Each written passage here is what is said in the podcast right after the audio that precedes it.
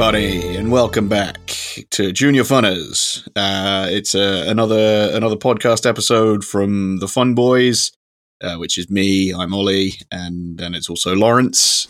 Hello, listeners, and hello, Ollie. Hello, hello, listeners, and hello, Lawrence. That's uh, that's how we greet each other here on the pod.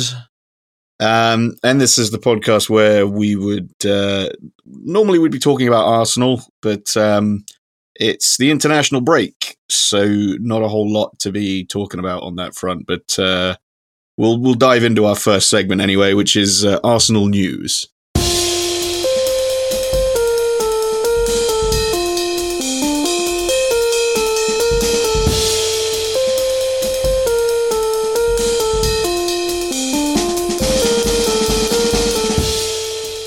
Yeah, that's uh, the Arsenal news theme tune, and um, yeah, like I said, not a whole lot going on Arsenal. I mean, I, I suppose Mohamed Elneny has been uh, diagnosed with the novel coronavirus, COVID nineteen.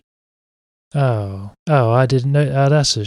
Oh, oh well. Yeah, while away on international duty with Egypt, I think him, him and Mo Salah have uh, tested positive. Um, apparently symptomless, which is good. But uh, yeah, yeah. Obviously, we hope that everything's going to be okay with uh, with our our Mo. We love our Mo. Yeah. Yeah. Um, Um, yeah. And I think the isolation rules mean that he'll probably end up missing a couple of Arsenal's next matches. I think we got. Is it Palace this weekend that we got, and then uh, Mulder is uh, the the next game after that. So I think he, he might end up missing one or both of those because of the uh, the isolation rules and whatnot. Nice. Yeah. Um, it's just it, I, I. What can I say? What's my take on this situation? Uh, so bloody nuisance is what it is. Uh, it's Yeah, I'm fed up of it. I'm sick of it. I don't know what to. How can you like? I think the season's got to stop. You know, like we can't risk any more players uh, getting uh, this virus for no reason. Just, uh, just uh, what's the what's the point? Um, I think. I mean, something's got to give. I mean, in terms of even if it's just bringing back like the five subs, you know, um, just in terms of protecting the players' fitness and whatever. You know, there's so many injuries happening. Um, uh, you know, it, it was pretty obvious that this was going to happen. Just the the number of matches being played um, just means that yeah, you're going to get lots of players with like hamstring problems and knee problems and stuff. So um, yeah, they've got to do something. It, it, I mean, depending on how how much worse um, the numbers get in terms of cases and whatnot, maybe they've got to shut down the league again for a while. I don't know, but um, yeah, it sucks. You know, I don't want anybody to to have to don't want anybody to get it. You know, it, it's uh, yeah, it's uh, it's a bummer. Even you know, even outside of football, it's it's uh, it's yeah, fucking sucks. So, boo to you, coronavirus. yeah, uh, piece of shit. You, you freaking Yeah, You, you, you, you, you dunderhead. cock bonnet. You, you cockwomble. Yeah, there we go. You you you shit trumpet. You, uh, you wankstain. You, you wankstain. Yeah. mate. Oh, that's so that actually uh, that leads us in rather nicely to another big football story of this week. Um, speaking of not being able to swear properly um, and just sounding like the worst fucking dork that ever lived, Deadpool star Ryan Reynolds has uh, purchased, uh, or he, well, he's become part owner of uh, of Wrexham. Um, so Yeah. Wrexham, one of the oldest uh, football clubs in, in the league, apparently, uh, or well, in, in in the world. In I mean, in league football is what I mean to say. Um, but uh, yeah, him, uh, Ryan Reynolds, and um, Rob McElhenney from It's Always Sunny in Philadelphia have uh, become the owners, the new owners of uh, of Wrexham, in what can only be described as uh, an epic move. It's just what what inspired this? Did these two like play FIFA together and they're like, hey, you know, we're rich enough that we could buy like, you know, a uh, what what league are they in, Wrexham? Uh, are they like a non-league team or are they? Uh, Um, good question. I'm not even sure what league they're in anymore. Welsh Um, Football Club Wrexham, so they're probably in like I don't know. But it's like, what's the I mean, I- deal going on there? Um, I remember going to National see League. Bournemouth play them. That's it. Yeah, Vanarama National League. Um, I mean, yeah, I remember like back in back when I was a you know a much younger man, um, going to watch Bournemouth back when they were playing in like League Two, um, and seeing them play Wrexham. But that was obviously more than a decade ago at this point. Looks like they're they're 14th in uh, in the National League, Vanarama National League. So yeah, uh, about mid table. Um, yeah, who knows? Who knows what they can do now that they've got the the backing of uh, of two major Hollywood stars? Um, I mean, I think I, I, if I had to guess, I mean, Ryan Reynolds is Canadian, isn't he? And Canada kind of like soccer is more of a thing in Canada, isn't it? So he probably is more aware of like football and that. Um, Rob McElhenney, I have no idea. Um, he, I mean, he seems, I mean, he seems like a cool guy. I mean, you know, I mean, who doesn't love It's Always Sunny? It's a fantastic show. Um, yeah, I just, I just, uh, yeah, the quote here from the BBC Sport website says, "Why Wrexham? Why not?" So that, I think that kind of explains. it probably um, that's by either like they played FIFA and they're like, you know, we're rich enough that we could buy like a small uh, UK football club or whatever, and like see what happens. Let's go crazy. We could have real life career mode on our hands, and uh, yeah, um, yeah. I mean, no it, it could be something as stupid as that. Yeah, I mean, um, I don't. Yeah, I mean, in, in terms of branding, it's going to obviously raise uh, Wrexham's profile enormously in the demographic of uh, Reddit guys. Yeah. So they're going to Oh, get Wrexham are going to be like the biggest team on Reddit now. How many Marvel characters has Ryan Reynolds played? Played Deadpool. He played uh, Green Lantern. Well, no, Green Lantern's not Marvel. I get. I, think. Uh, oh, oh my god! Oh, my, Oh. did you did you just Oh, say that? God. Did you did you Oh. really just say what I I've thought just- you said? Oh I've- my god! I've just told on myself. I don't You know just anything. your entire ass I don't know anything about comic books because I'm cool. because you're getting too much poontang, I'm getting too much poontang. too much pussy. I'm just a normal person who like goes outside and Hmm, uh, well, I wear a mask just so you know, and and um, like a superhero. like a superhero. So I'm actually more of a superhero because I'm real, and they are just Yes. drawings on a paper. So Yeah. yeah, Um, no one's making any So- Reddit forums about me. At least not yet. Hope not. If they do, I'm gonna shut that down. well, they love podcasts on Reddit, so maybe we'll maybe we'll get a subreddit uh, at some point. I hope Um, so. Yeah. I hope not not? because I from from listening God. to other podcasts that have subreddits uh, about uh, about their particular podcast, it sounds fucking horrible. Um, but uh, yeah, uh, Ryan Reynolds and Rob McElhenney now own Wrexham. It's uh, that's it's weird and funny. I mean, it's it's didn't um, Uri Geller like become wasn't he chairman of Exeter or something at one point? And then there's that that famous thing of like him bringing Michael Jackson to a match. Um, I'm going to googly search this.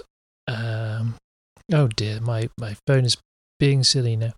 But yeah, I, I don't know whether it's just because like maybe they know David Beckham. I don't know whether like Ryan Reynolds has met David Beckham being out in LA. Almost certainly. probably has met David Beckham. Probably like, hey, why don't we like get into like owning a football club? Maybe there's some kind of like tax uh, related thing where like if you own something like a sports franchise or like football club or whatever, that like maybe you get less tax. Like I guess, Yeah, there's a certain amount of like write off yeah. leeway they get or whatever.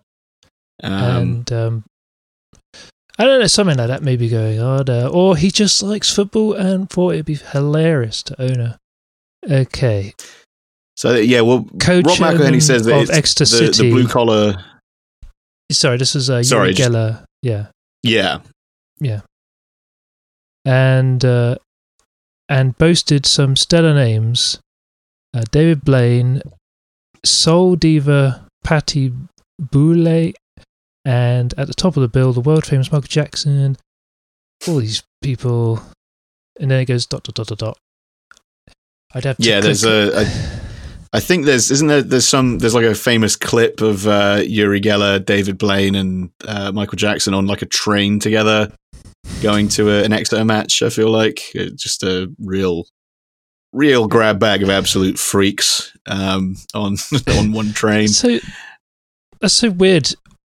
I gotta veer off into Michael Jackson territory, but somebody who like is considered like one of the most famous people in the world, and he's acting like in this situation like he's complete like one hit wonder from the eighties, and just like what does he wonder what he's up to now? Oh, he's I know he's in this context like he's owning Yeah. a he's going to Exeter City like that sort of thing like somebody It of is his his level of fame shouldn't be doing well at the time shouldn't have been what anyway It does feel like a like a Rick Astley move or Yeah. something. You know, you'd, like so you'd, you'd see one of those types of uh, yeah, one of those types of eighties sort of one hit wonders or uh, I, I don't know. Was Rick Astley a one hit wonder? I don't know.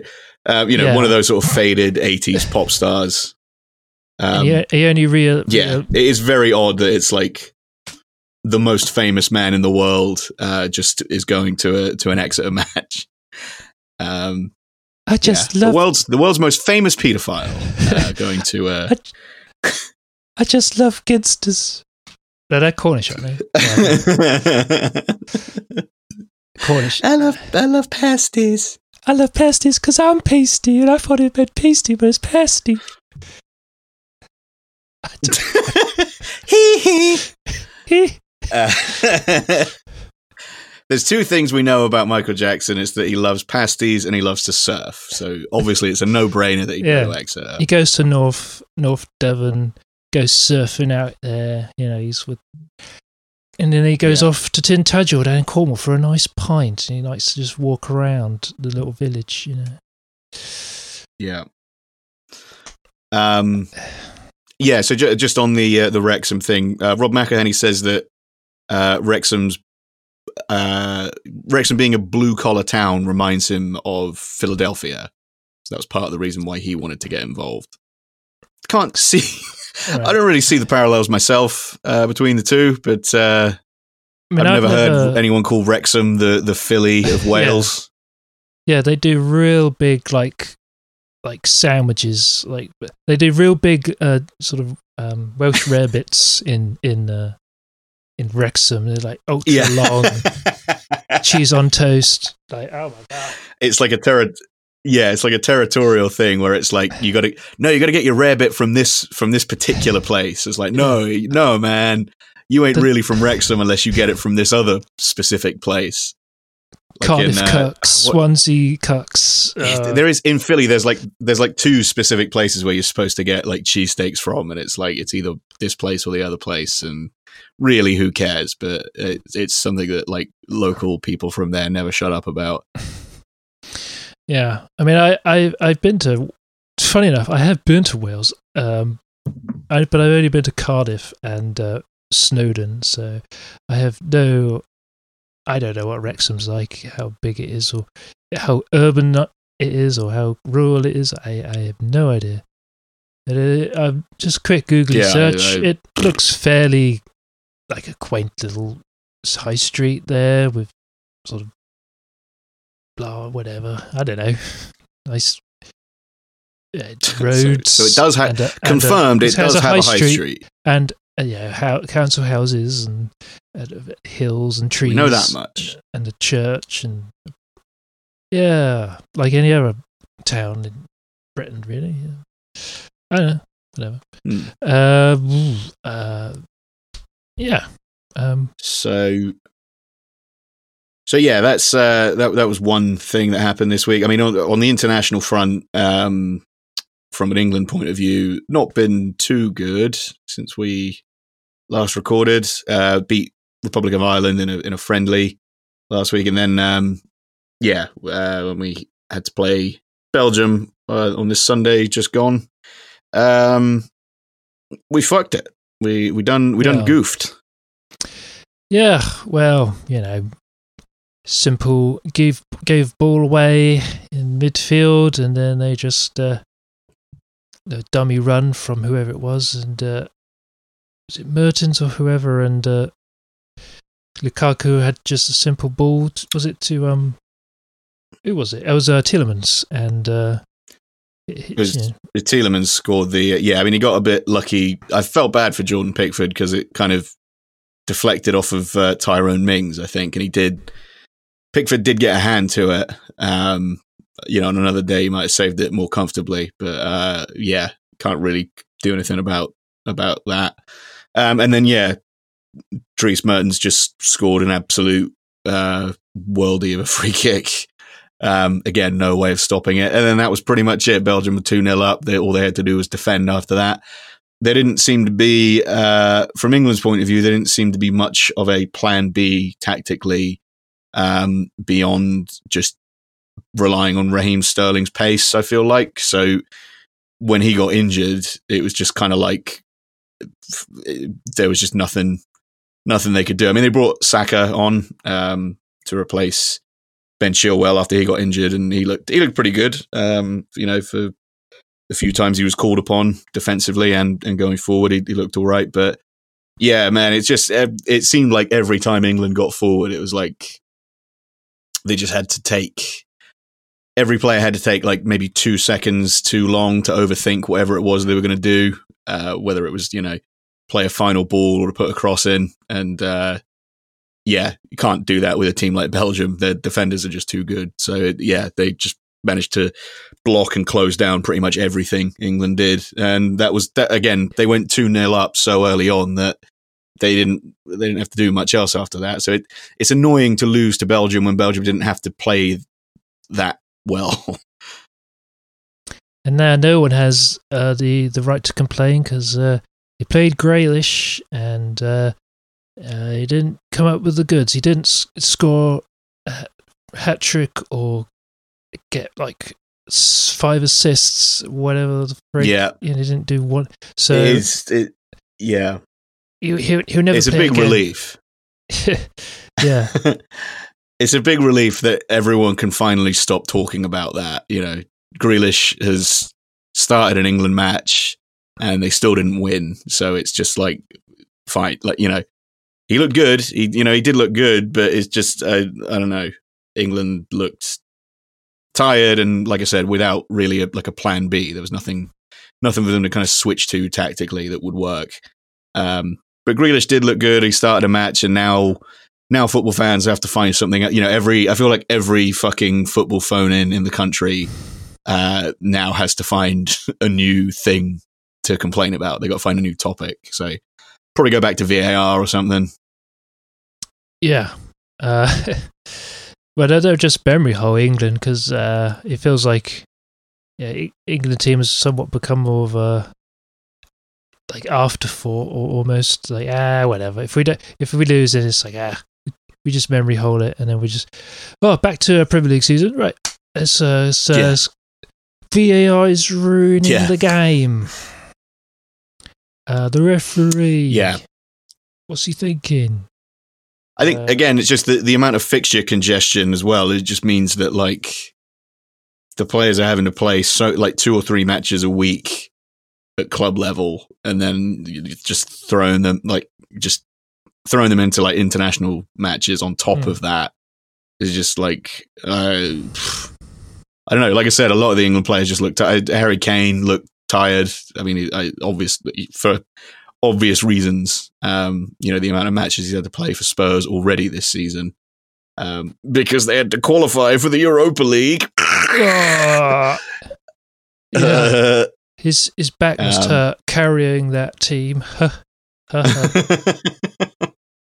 No, come on, him and him and Son carry the team. They, they Yeah. both, they share the they share the weight. yeah, um, yeah, and it's like I don't know, uh, Southgate out, or are we uh, Southgate out? maybe later or I Southgate. th- yeah, I, I don't, I don't think his time's up just yet. Um, but yeah, I mean, it's a weird time for England. I mean, it's, it's again for international football in general. It's a very weird time just because of the sheer amount of football that is happening um, everywhere around the world. Um, it, it, yeah, international football just seems like it's barely getting a look in, isn't it? Like it's just sort of like you, you kind of just like where does it even fit in? um, when there's so many matches to be played, even just at a club level. So I don't know. Um, yeah, weird time for for England and, and Gareth Southgate. Um, hopefully they turn around. I mean, you know, it's still, you know, we're talking positives. It's still a very young, promising squad. A lot of very good young players in that squad. Um, I mean, Gre- you know, Grealish being just the tip of the iceberg, I suppose. Um, but uh, yeah, there, there's yeah, a lot. I feel like there's a lot of good stuff to come from this this current generation of England players. Um, if things ever, if things ever do settle down and get back to normal, um, yeah, they they could. They, I could see them winning a trophy uh, of some kind. Yeah. Um, I mean, yeah. At the end of the day, at the end of the day, it's only Nations League. You know, it's just Mm. it's just a it's a Mickey Mouse Cup, mate. You know what I mean? Uh, at the end of the day, know, Yeah, we didn't win. We didn't win the last one, and we're not going to win this one. So who cares? I mean, what do, what do you get? What do you win? What do you win? Like a just a what do you win? Just a, a thing? Uh, you get like some AirPods, I think. Yeah, like a Cadbury bar, maybe. I don't know. Yeah, Uh, are they allowed yeah, to? yeah. Dairy milk, yeah, Yeah. dairy milk, and some AirPods. yeah. A copy of FIFA 21. and a um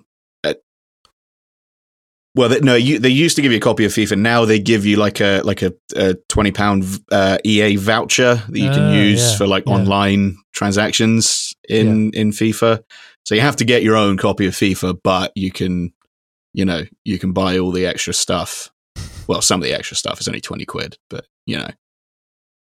Yeah.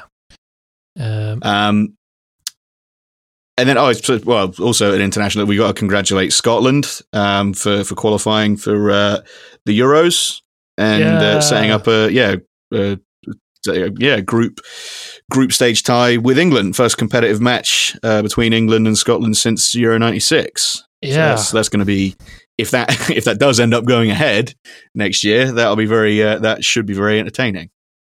Yeah, come on, Scotland, my, my ancestors. Hoots, hoots, man. Yes.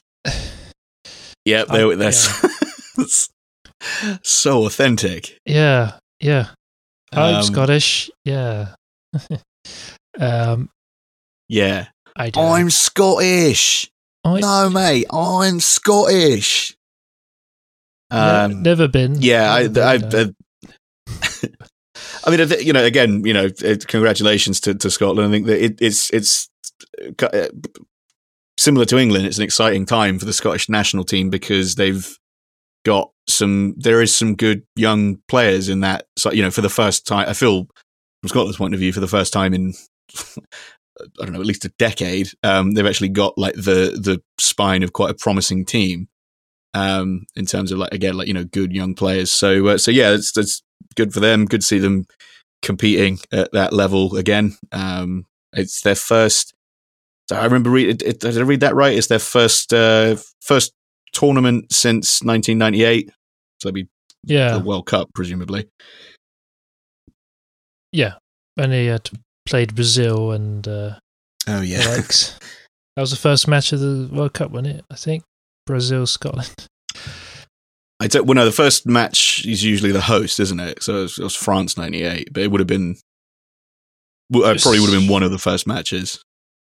Yeah, I don't. I think that didn't come in until like because I think I remember World Cup 2002. The first game was France and Senegal.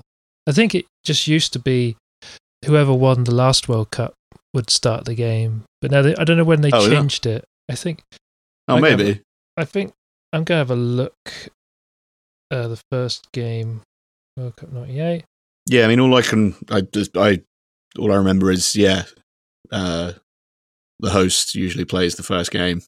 that's usually like the the Friday afternoon, isn't it, or whatever? You know, like the Friday afternoon, and then you get into that first weekend where it's ah, oh, God, I miss I miss international tournaments so bad. It, it's it's thrown everything off. Not having you know the Euros this summer just gone. It's it's fucked everything up. Yeah, tenth tenth of June, ninety eight. Brazil two, Scotland one. So I think it used to be that like Group A would be the last last previous World Cup winners against whoever yeah. was they were potted in that group with. But yeah, I don't know when that changed. Maybe I think it might have been. Uh, wasn't what was the first game of South Africa World Cup? But at some point it changed. Yeah. Anyway, Whatever. recent recent change. Yeah. Um. So yeah, that's that. Yeah, congratulations to Scotland. At least uh, that's you know some good news um, for you know for the for the the, uh, the home nations, the home nations. Yes. Um, in terms of the Nations League matches that are going on at the moment, I'm just seeing if there's anything interesting happening here. Uh, Slovakia, Portugal versus Scrovovia. Um, um, Spain, Germany's nil nil. Yeah, looks like it's. Uh, well, Sweden are one 0 up against uh, France, so that's that's fun. How can that um, be? They've got Mbappe, the greatest footballer to ever exist, ever. Well, the greatest footballer except Paul Pogba. Yeah, and Paul Pogba. They got two of the greatest players ever. Yeah. How can um, yeah, actually, yeah, that actually is quite a nice uh, segue to the other thing that uh, caught my eye in terms of uh, football news. Um, today, I saw on Sky Sports news website there's an article about the fact that Man United have spent uh, one. They've well, they've officially spent over one billion pounds on transfers since uh, since Fergie left in 2013. So, in in the last seven years, they've um, yeah, they've officially spent over a billion pounds. Um, and I just thought it was interesting to look over some of the figures in terms of the you know the players that they've that each manager since Ferguson has has bought and how much they actually cost. Because um, you, you you forget, don't you? I mean, you know, it, it's it's easy. You know, some of them have been there for so long at this point, you sort of stop paying attention to how expensive they actually were, and it's something that you know we go on about it quite a lot. The fact that you know Nicolas Pepe keeps getting uh, called a flop and whatnot because of his uh, you know his price tag of seventy two million pounds. But um, yeah. yeah. man, I mean some of these some of the figures for like these some of these players are um, yeah.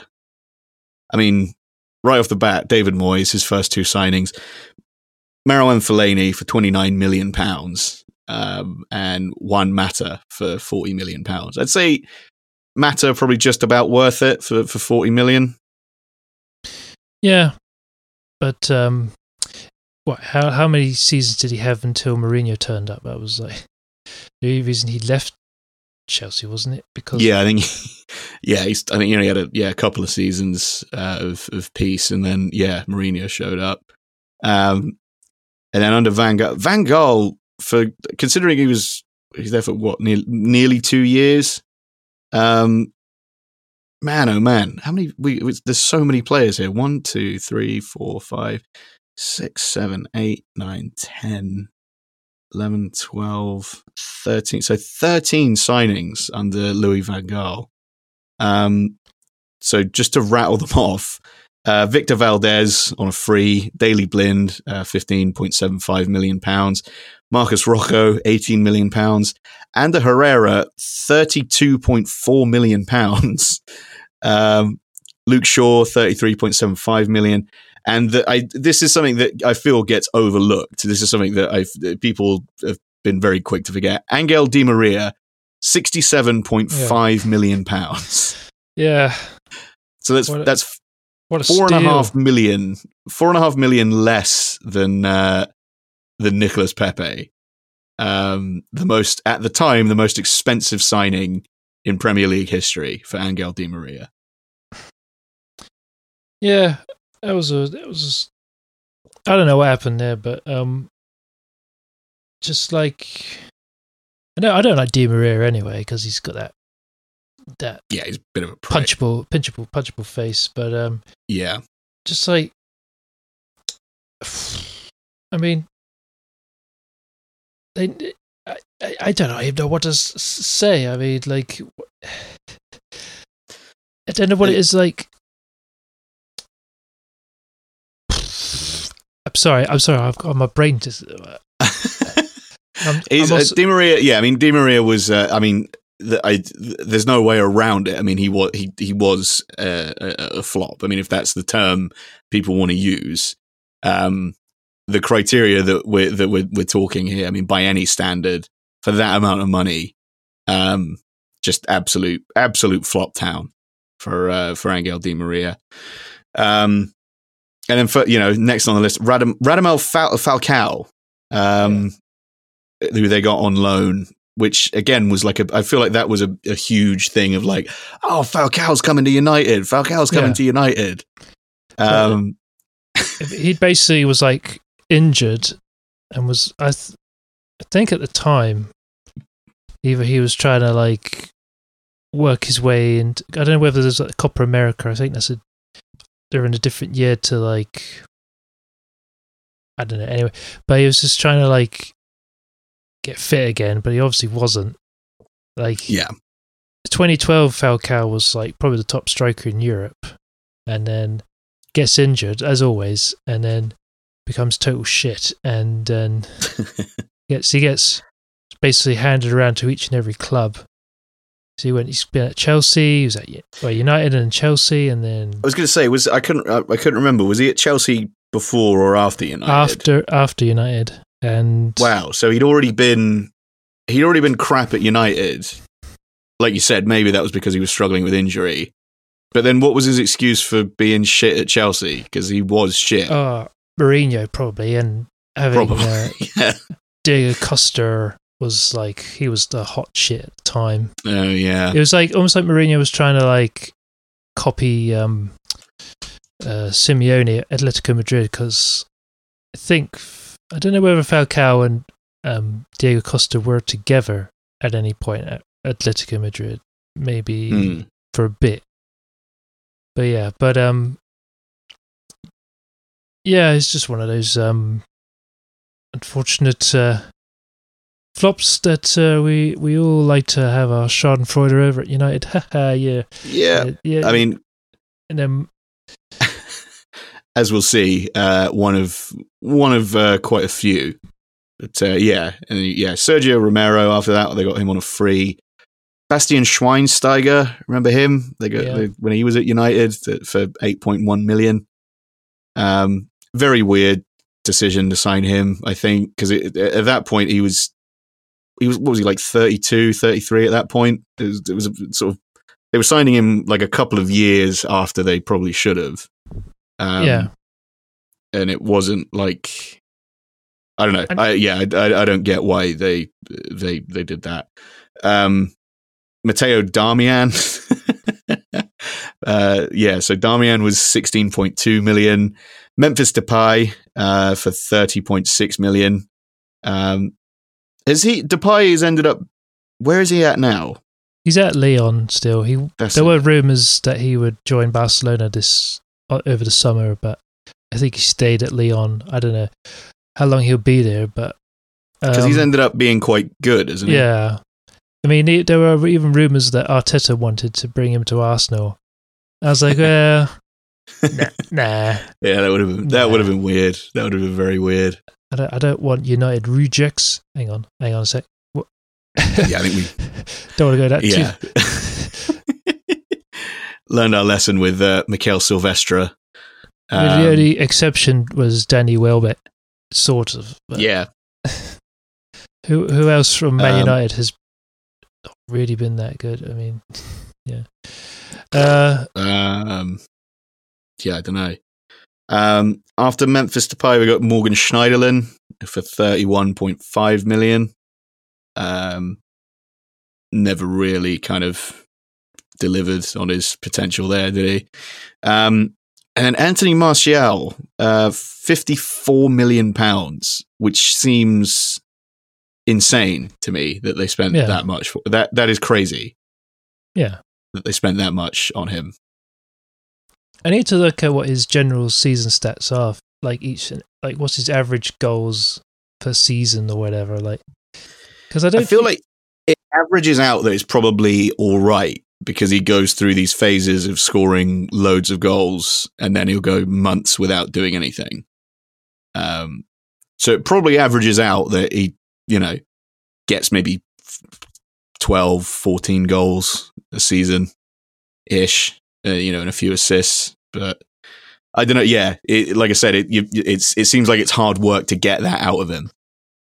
Yeah. I mean, like, I don't know. He's like, I don't even know. I, I, I don't see him really as a striker. I kind of see him. He's one of these kind of very modern kind of um, wingers in a sense, where they're not really a winger that crosses the ball, but they're more of a winger that likes to make those cut inside runs and Mm. try to curl it in into the right hand side or left hand side. You know, if they're if they're right if they're right footed, you know, cutting from the left, and vice versa. But it's like I know I don't really. Like they, they, re- I don't know whether it's just like because he's a United player and they've got to really, law, you know, big him up. But it's like I don't, I don't know what he is. That's the thing. I've all this time he's been Yeah. United, and I'm like, he's not really a striker. He's not really like a, a poacher. He kind of acts like a winger, some sort of, sort of the modern winger. But I mean, he's got the pace. say, yeah, he's not really he's not really. I don't know what he is. He's not- given that he was sort of purchased under the Van Gaal regime, um, he's not. I mean, he's not excelled. I would say under any of the the the three managers that he's played under at United. You know, he's like I said, he's sort of. I feel like he's averaged out that he's had probably decent seasons ever since he arrived.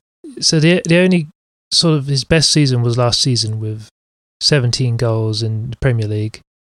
Hmm. Uh, but before then, like 10 and then 9 and yeah, so he was so it's basically well, his first season I think got 11 goals, but then after that it was 4 and then 9 and then 10. Then last season was uh, the you know, 17 and then this season's only only only two in the Champions League. None in the none in the Premier League so far. Right. Okay. I feel like yeah, and I feel like those seventeen that you got last season probably came in like I feel like it, the, those matches where he was scoring like two or three in a match. You know what I mean? Like I feel like the the bulk of those seventeen goals. It's not like it was spread out over the season. I feel like he probably got them in matches where he was playing particularly well, and then he just went weeks and weeks without scoring because that seems to be his whole thing.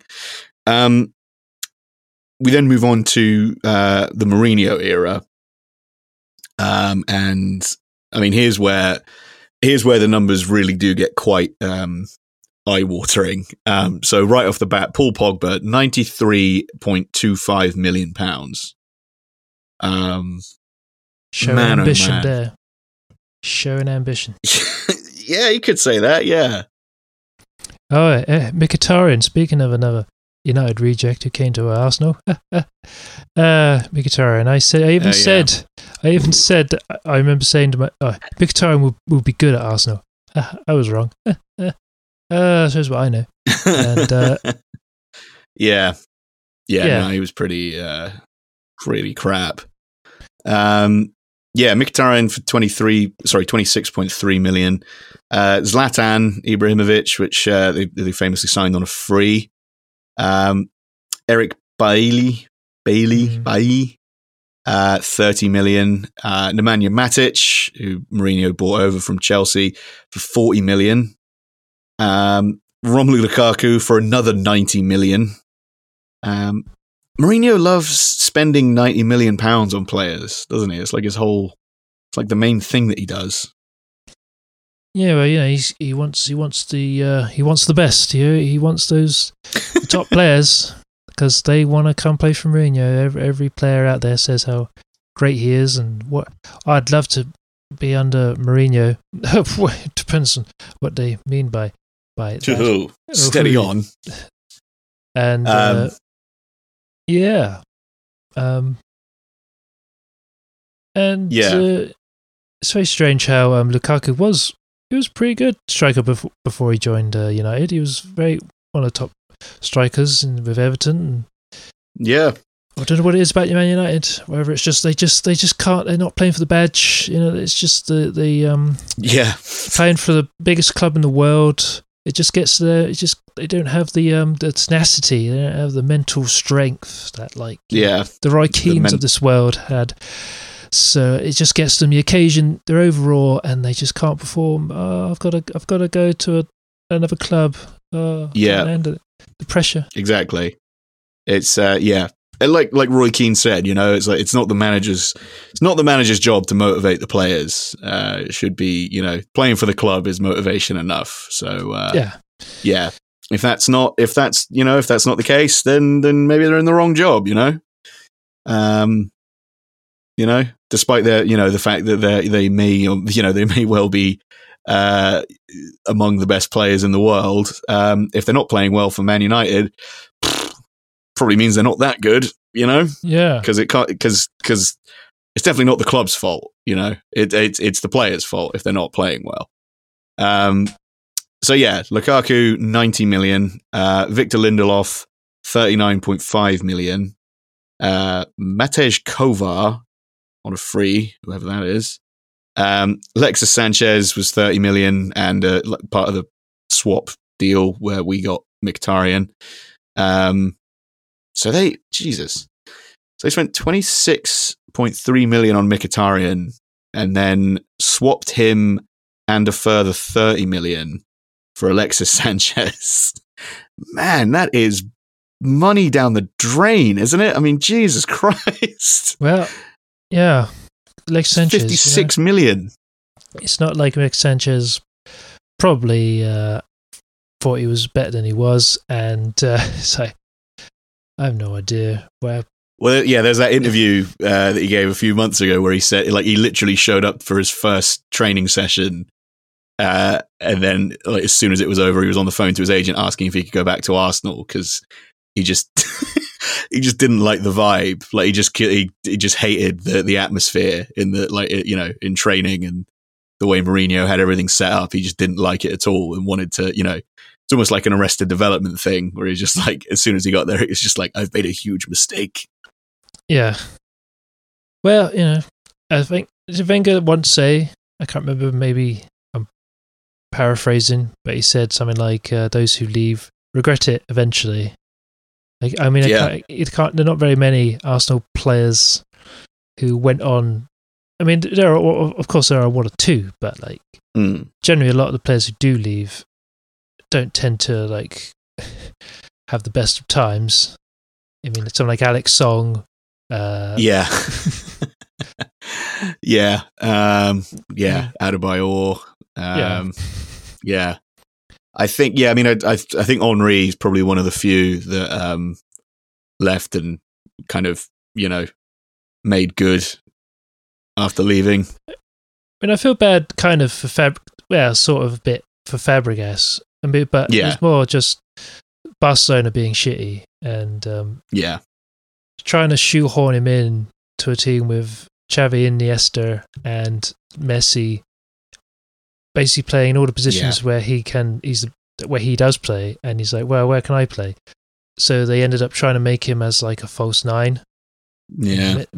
tried to shove shove him in somehow, or because Guardiola, I think at the time was like trying to play like a free, almost like Bielsa, like free, free, free one, free, or whatever, and trying to shove in uh, Fabregas Mm. in, into that team. It just, I mean, he did.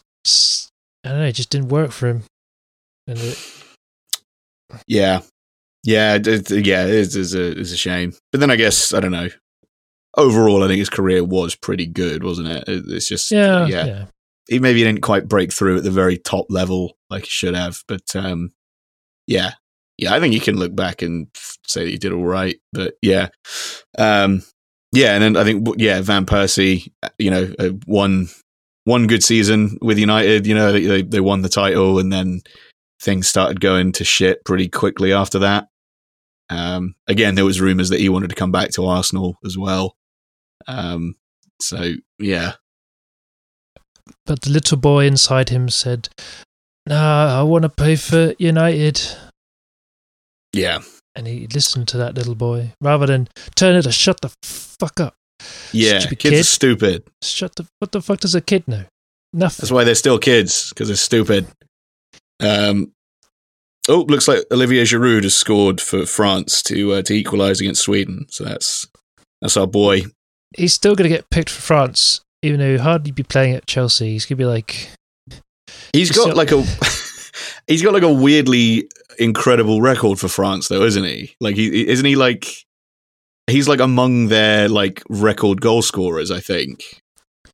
there's another statistic we got to look, at. I I think so. I think th- there's only the like there's maybe like four or five players ahead of him in terms of like all time goal scorers for France.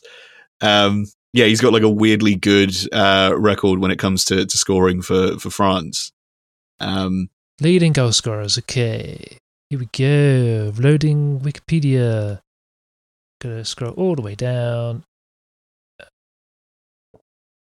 Okay. Um, Henry and Giroud is second. there we Second go. highest. Yeah, so I thought he was near the top. Goals So 42, yeah. so he'd be 43 now.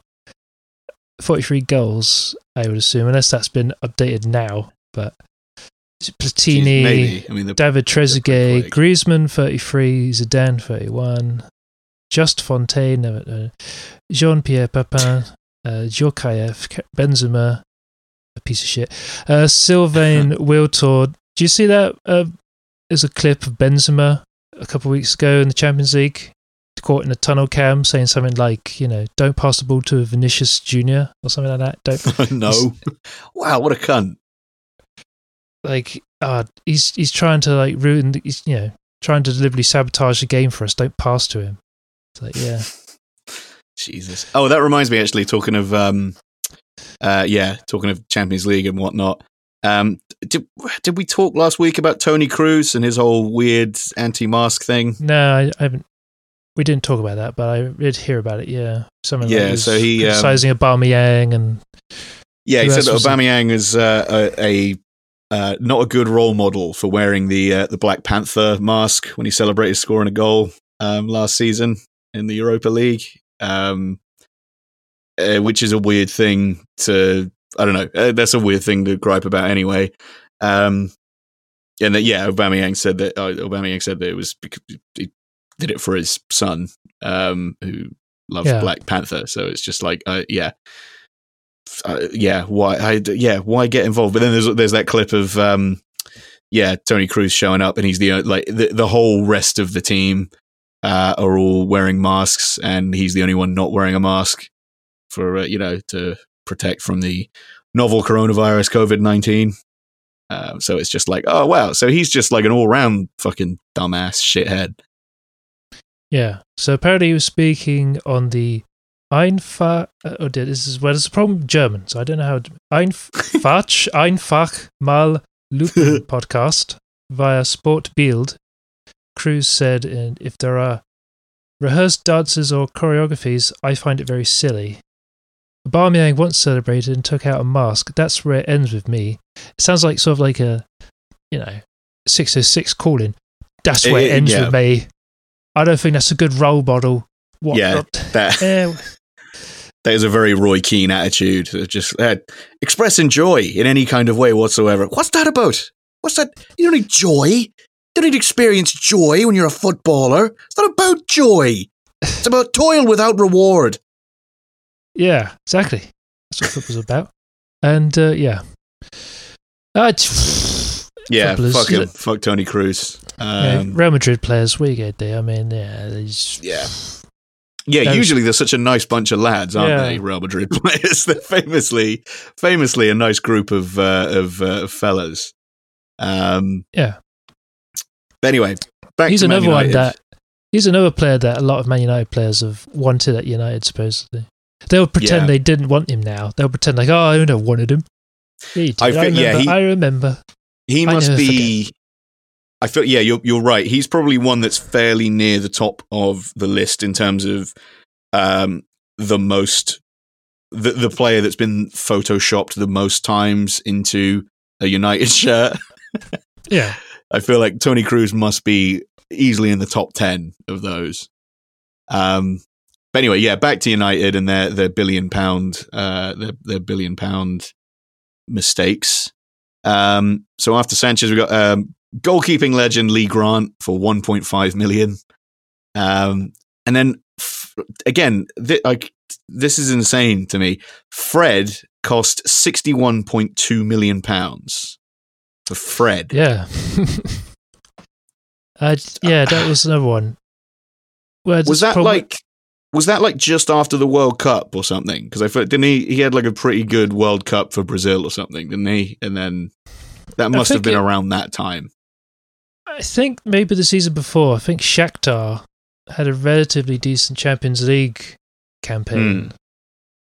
And uh, for some reason, if you play for Shakhtar and it- it's, it's, you somehow look better than you Yeah. actually are, Yeah, yeah, because they're kind of they're kind of like an underdog team always in Champions League. So it's like they always seem to like have this way of, of being kind of giant killers in a way. They're kind of like one of the few uh, sort of clubs who regularly beat the bigger clubs. I mean, recently they beat Real Madrid, uh, Mm, like Yeah. three three two or something, or, or something like that, three four three or what? Was it three three something like that? But they came back.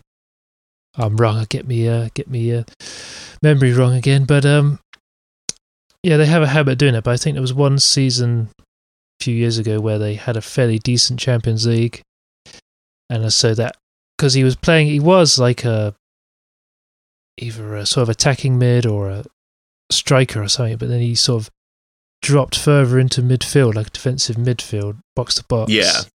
and I think Man United they're very desperate for having they need a box to box player because you know Pogba static as anything and uh, Matic static. yeah, yeah, Because you need, and then Fred turns out oh, he's, he's average as well. Yeah. So it's like, yeah, Again, yeah, I think Fred's probably a player that averages out to have what appears on paper to be a good season, but there's just long stretches of uh, inconsistency. Um, yeah, and then after Fred, we got uh, Diogo Dalot for 19 million.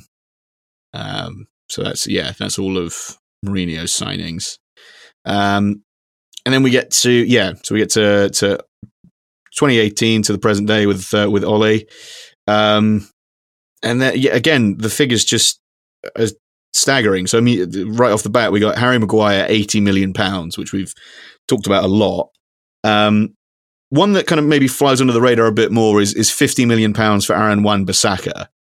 Um, that I feel like I don't know. Sometimes it looks like it- he's going to be, you know, the the player that he shows, you know, shows a lot of promise, you know, like the, from back when he was at Palace and whatever. Um, but I feel like that, yeah, there's other days where you just see that number of 50 million pounds and think, well, what the fuck did they spend that on? I mean, like, that, uh, yeah. And again, United fans will insist that Wan Bissaka is, um, like, not just better than like Trent Alexander Arnold, but like a lot better than him. yeah. Even though he barely crosses and not very most technical dribbler, but he's you know he's he puts good tackling. You know he reads game well. But that's the thing. He's like United's best best defender, and uh, you know it doesn't take much. Yeah. at the moment to be United's best uh, defensive player. Yeah, I mean, it, it's, a, it's a world's tallest midget situation, really, isn't it? To be to be United's best defender. Yeah, and um, and who else? They don't really have anyone else at, who can play right back. So it's like he's got Yeah, you know he doesn't have to worry so much. I mean, I think he's sort of lucky in that sense. He's like probably a fairly decent right back, but yeah, goes to United and he's like, wow, what a- what a steal! Yeah, he's such a great right back. He's like, but you know, you're you so one of your best players is like a right back, really. I mean, I, yeah, that's yeah. It's again, it's like, yeah. You compare him to like, uh, if we're talking like you know truly great fullbacks or wingbacks. You look at Liverpool and you look at like Andy Robertson and, and Trent Alexander Arnold. Examples of like, you know, two truly outstanding uh, players in, in those positions. And it's like Wan Bissaka's just like, yeah, he's good for that role. And it's like being good for that role translates as him being the best defender at United. Just it says so much. It's like the other side of um because United, I think Ollie's now starting to play like a free sort of kind of like with Arsenal, kind of like a free Yeah. three five two. But you've got Luke Shaw and Alex Telles now. Telles. Yeah. And uh, so you've got essentially two left backs, and on Wan-Bissaka is just one. It's like it's just it's a very lopsided team you have here. Just sort of a, you need two left backs, and it's just, like it, it, wait, wait, Yeah. I mean, hang on. I've just realised the irony. Well, um, uh, Bukayo Saka isn't a left back, first of all, so it's not the same as Tierney and Saka. But um, No. Uh, I mean, yeah. Saka's versatile enough that he can just play as a straight winger and Yeah. often does. Um, but anyway, yeah. Um, so yeah, we got uh, after Wan Bissaka, Dan James, uh, which is 18 million. Um, Oh, Odion bulky. Ighalo. yeah, another one who's like, well, Watford, and Yeah. uh, didn't really do much there, and then it got off to China, and then he's I China. know, I, I don't know what that's about. Uh, I don't know whether that's some kind of thing they got going on with. I don't know. It's, yeah, I mean, because he's still there, isn't he? I think they, they extended his loan. So whether whether Chinese clubs can't play players players wages, and so they fend them off to other clubs for a bit while they try to accumulate some money again. I don't know. maybe. And, Um, so he's yeah he's he's still on loan from whatever Chinese club um, they they got him from, and then you got Bruno Fernandes sixty seven point seven million, um, arguably the only player on this entire list that justifies that price. I would say, just looking back Yeah. over it, yeah, they find one player who isn't the worst and actually is somewhat good, but a lot of his goals are penalties, so it kind Yeah. of boosts your numbers a bit. Yeah. It, yeah, I mean, yeah, statistically, yeah, he's maybe, but then he, I mean, he does. If, uh, uh, uh, to be fair, if we're talking stats, you know, you look at the number of assists he gets, you can't really, you know, you can't really t- take that away from him. He is, he does look like the real deal. Um, uh, but it, you know, it's the, the the amount of names that we've read through and the amount of money that's been spent. It's it's just him, isn't it? Like it, it there's Yeah. there's nobody else. I'm just, again, I'm just looking back over it. I mean, again, United fans will say that Fred is like you know the best at what he does in the league, which is like, uh, okay, you know, the best at what he does being a guy named Fred. I think that's pretty much all we can. That's all we can say for him. Um, Mata has been consistent, but it's not as though they've built the team around him or anything. He's just sort of a good like a good sort of depth option for them, I suppose. Like he's he's someone that they've been able to like bring on and to change games, you know, a, a few times. It's not like like I said, it's not like he's been like the linchpin of how they've built the side or how they how they play. Um Martial, 54 million. No way is that worth, is he worth that? I mean, it, yeah, it, Fernandes is the only, that's the only example I can see on this whole list that like actually comes close to justifying the amount of money they spent on him. Yeah. It's uh, well, according to where I'm reading from, they it's, I don't know where those add-ons probably, but it was said forty nine point five million. But I, was, I assume there's probably add-ons as well. Yeah, I would have thought uh, that they'd, yeah. But yeah, it's just such a strange. I mean, they bought van de Beek this season, and he barely play him. He's a, he's Yeah. a very decent player himself. He's kind of that. Kind of almost reminds me of Thomas Muller and that kind of what they call a a, a Ra- Raumdeuter is the term they use. Oh, for- yeah, yeah. He kind of reminds me of Ram, Raumdeuter, Ram, Rambadauteur. the the space interpreter, just sort of like a Yes. free roaming attacking mid type player, and yeah, they barely played him. It's very strange. And um, space space interpreter. Look, What, what are you talking about, uh, Professor Brian Cox? yeah, I feel really smart when I watch his shows. I feel, oh man, space and Uh, the universe. I feel very stupid because he talks he he talks to the viewer like they're a baby. I don't I don't like his delivery. it's very kind of uh, uh, you know it's fine whatever it's fine. The shows are fine, I guess. But it's, uh, the way he talks, it just sounds like it sounds like he's talking to a little kid. Um, Yeah, it's and I kind guess of like people like that, but uh, yeah, it's kind of like with me when I get really um, analytical over music and everyone around me doesn't know what I'm on about.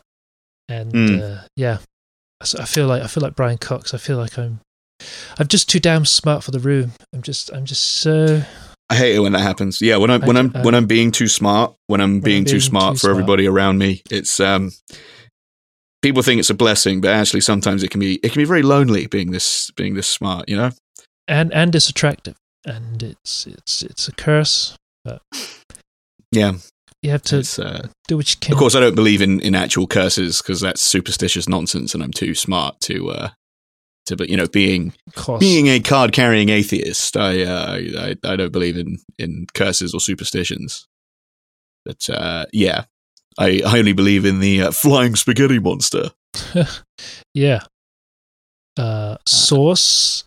Uh, Yeah. source. uh, Facts. context. Context much. Uh, Um, yeah, I've got. Uh, excuse me, I've got to go get a. I've got to go buy myself a Wrexham shirt. Um, did you know Deadpool owns Wrexham? holy. Uh, gotta get a Deadpool wearing a Wrexham shirt. Funko Pop. There is. Yeah, there's going to be like Deadpool three is going to be like Deadpool fighting like VAR man or some shit. He's gonna make some reference to it. So yeah, Rex. Rex I'm gonna. uh, I'm gonna Wrexham. I'm gonna Wrexham. yeah, they're the they're the team that Wrexham. We're the Wrexham team. We're Team Wrexham. That's a Yeah. stupid name. Haha. yeah. Yeah, you have to be some kind of giant moron to own a team named Wrexham. And then they just look straight at the camera for seven Big wink. seven minutes. Hey, hey, hey. Yeah. Have you Um, seen it? Have you seen it? Where's my washboard? How queer. Uh, and then Oh, just Arthur. sorry, rounding out this uh, this list of Man, uh, Man United signings, we've got Edinson Cavani on a free, um, which is very funny. Just the fact that they panic bought him on deadline day uh, on a free um, is great. But he's uh, the first Uruguayan to score at Ed, um, Uh, Everton since Yeah, at Goodison Park in Luis 2020. Suarez in 2013. Yeah. Uh, only Uruguayan striker to score at Goodison Park in 2020. Uh, Kane and Aubameyang are terrified. They must be terrified. Yeah, I can I can literally see him right now.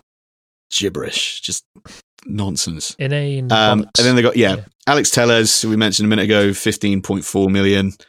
Um, if he ends up being half decent, that could be maybe a bargain, but I don't see it. Uh, and then Donny van de Beek, uh, 39 million, which is a lot to spend on a player that you just aren't using at all. yeah. Um, There's- I don't know. yeah. You got to play. Uh, got to play uh, Martial. You know, he's quality, world class, and uh, yeah, and uh, Messi Lingard. You know, he's. True. Oh yeah, did you see? Uh, you don't, you've uh, you know you unfollowed United Trade, didn't you? well, I um, never followed him. I just muted him. But Oh, you muted. There's there was uh, some tweet. Again, it's one of those things where it's like another like stupid football fan had done like one of those tweets. It was like these are the four best midfielders, and it's just like you, you know the guy has Mesut Ozil as his Avi, so it's like one of the again just not based on anything, but it's like four photos of like Messi, uh, Saka playing for England against Belgium in the in the Belgium match, and then like like two others. I think it's like maybe like De Bruyne and someone else. Um, and then like yeah, United Trade just like quote tweeted it with like something like if you know you know or something, and it was just it was a picture of uh, it was just a picture of Lingard, and then like it was like I thought like that's really fu- like that I, I mistakenly was like, oh, that's pretty funny. That's like a good bit. That's like a self-aware kind of bit to be like, actually, the most amazing midfielder is is Jesse Lingard. But then he like doubled down and like it became like a whole thread where he kept posting pictures, and one of them was like, one of them was like literally like um a photo from that FA Cup match where they were three 0 up against Yeovil. It was, it was like Oh. Lingard just like running, like running through like a bunch of uh, Yeovil defenders, and it was like three 0 up against Yeovil in the FA Cup, and it's just like, oh my god, Jesse Lingard, uh, he's the best, the fucking the best midfielder in the world right now, just Yeah. tearing apart Yeovil. Then doing a Fortnite dance. Yeah, Dab. just epic. Yeah, hit, hitting the most epic dab you've ever seen. I mean, you know, um, Pepe would never. Pepe could never. Pepe could no, he's flop. He's No. never. He scores He's never. pub He's teams. probably never. He's never played Fortnite. No, he probably doesn't. He probably doesn't. He's he's probably doesn't know what a. a probably thinks a fortnight is uh, is uh, is It's uh, two time of day. It's time of day. You know. Yeah. Um. Yeah. Sorry, just burping here. Um. We're going to take a, a quick break, unless is there, there's there's no other football stuff we got to talk about, is there? um. No, uh, I don't think so. No. Okay. Um. Yeah, we're going to take a. Well, uh, uh, should we try and do predictions for the next Arsenal match? Arsenal to win two 0 There you go. Okay. Are you basing that on anything, or Uh, because Palace are rubbish. No. Um, is? Oh, sorry, I, my mistake. We're playing Leeds. Sorry, I thought it was. Oh, okay. Uh, Arsenal to win uh, at 3 0. We're going to come back. We'll show everybody that we're not crap and fuck Leeds and sod all that shit. Uh, uh, I'm going to have some I- belief. I'm going to be positive. I'm going to be the Arsenal propagandist. And I'm going to be like, we're going to win 3 0. Deluded Arsenal fan. Deluded. okay. In the interest of balance, then uh, I'm going to be more pessimistic and say that we will lose two one. I think to Leeds. Oh. Um, so we'll see. We'll see who who's proven right. Just so we've got a little little bit of you know a little bit of conflict there. Uh, so we'll see who who comes out on top. So yeah, we're going to take a, a quick break, and when we come back, uh, we're going to find out once and for all which Star Trek Next Generation character Lawrence is. So don't go anywhere.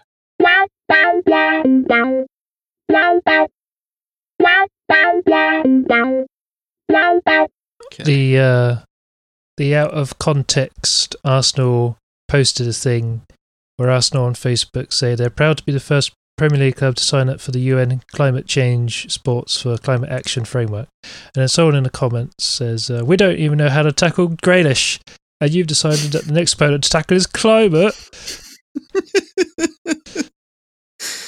I mean, where's the lie? You know, Where is the lie? uh, Where yeah. is it? So, and we're back. and uh, we're back. So that's that'll stay in. Um, and uh, yeah, we're gonna we're gonna. It's it's time for another quiz. It's, I feel like it's been a couple of weeks, maybe, or at least one week. We didn't do a quiz last week, did we? No, we didn't. No. No. Okay. So, um, yeah, we've been talking about it quite a lot over the last few weeks. Uh, Star Trek: The Next Generation, because you've been. Uh, how di- are you? Are you sort of rewatching it all in order, or are you just watching random episodes? I just watch random episodes, whatever's on TV, horror Uh, channel. Just sort of dipping in here and there. Um, so yeah, this this is uh, this quiz comes to us from uh, brainfall.com. Um, and it's yeah, which Star Trek Next Generation character you've got 10 questions here.